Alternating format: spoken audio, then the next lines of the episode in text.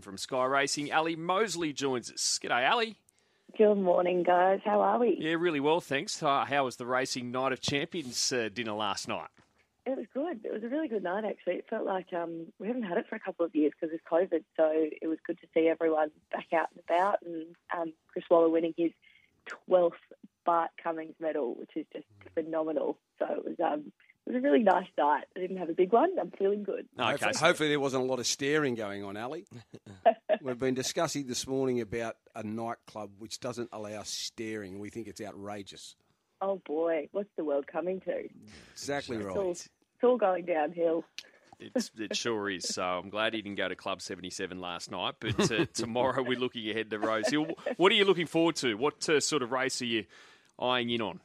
Uh, I'm looking forward to the San Domenico just because I've been waiting uh, to see this one particular horse. I know a lot of people have Best of Bordeaux come back in his first run as a three year old. I saw him in all his runs as a two year old and a lot of his trials and, and had a bit to do with him watching him sort of work through that two year old season. And I've seen him a couple of times at the trials back again and really impressed with him. He's such a he's a little horse, but he just sort of grows when he comes into the yard or, or gets to the races and, and really shows um, shows he's there to, to to do the job. And I think he's come back uh, in great order as a three year old. I know he's short at 240, but I just find it hard to see anything else around him in the San Domenico. I think at 240, I'll just jump straight in. The only other one that I like in that race is Swiss Exile.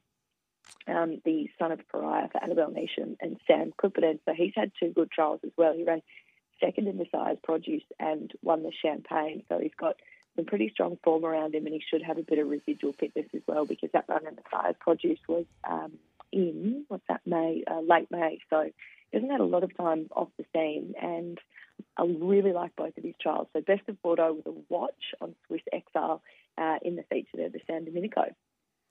What are your best bets on the program? Yeah, I found it tricky, but I think Best of Bordeaux uh, is the standout.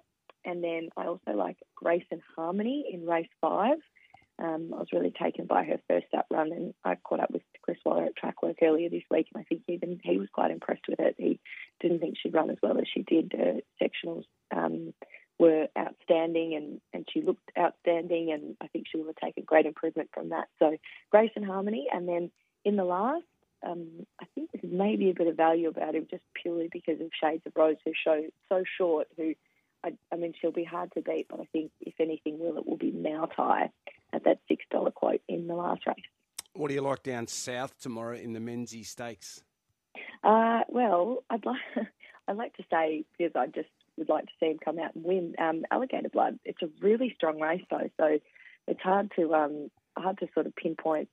It's uh, one that stands out too much more than any of the others. But I, I like Alligator Blood, and I think he's been sort of quietly just ticking away down there. I know we've heard about him all week and how he's got the new ownership, but um, I think he'll I think he'll run a big race down there.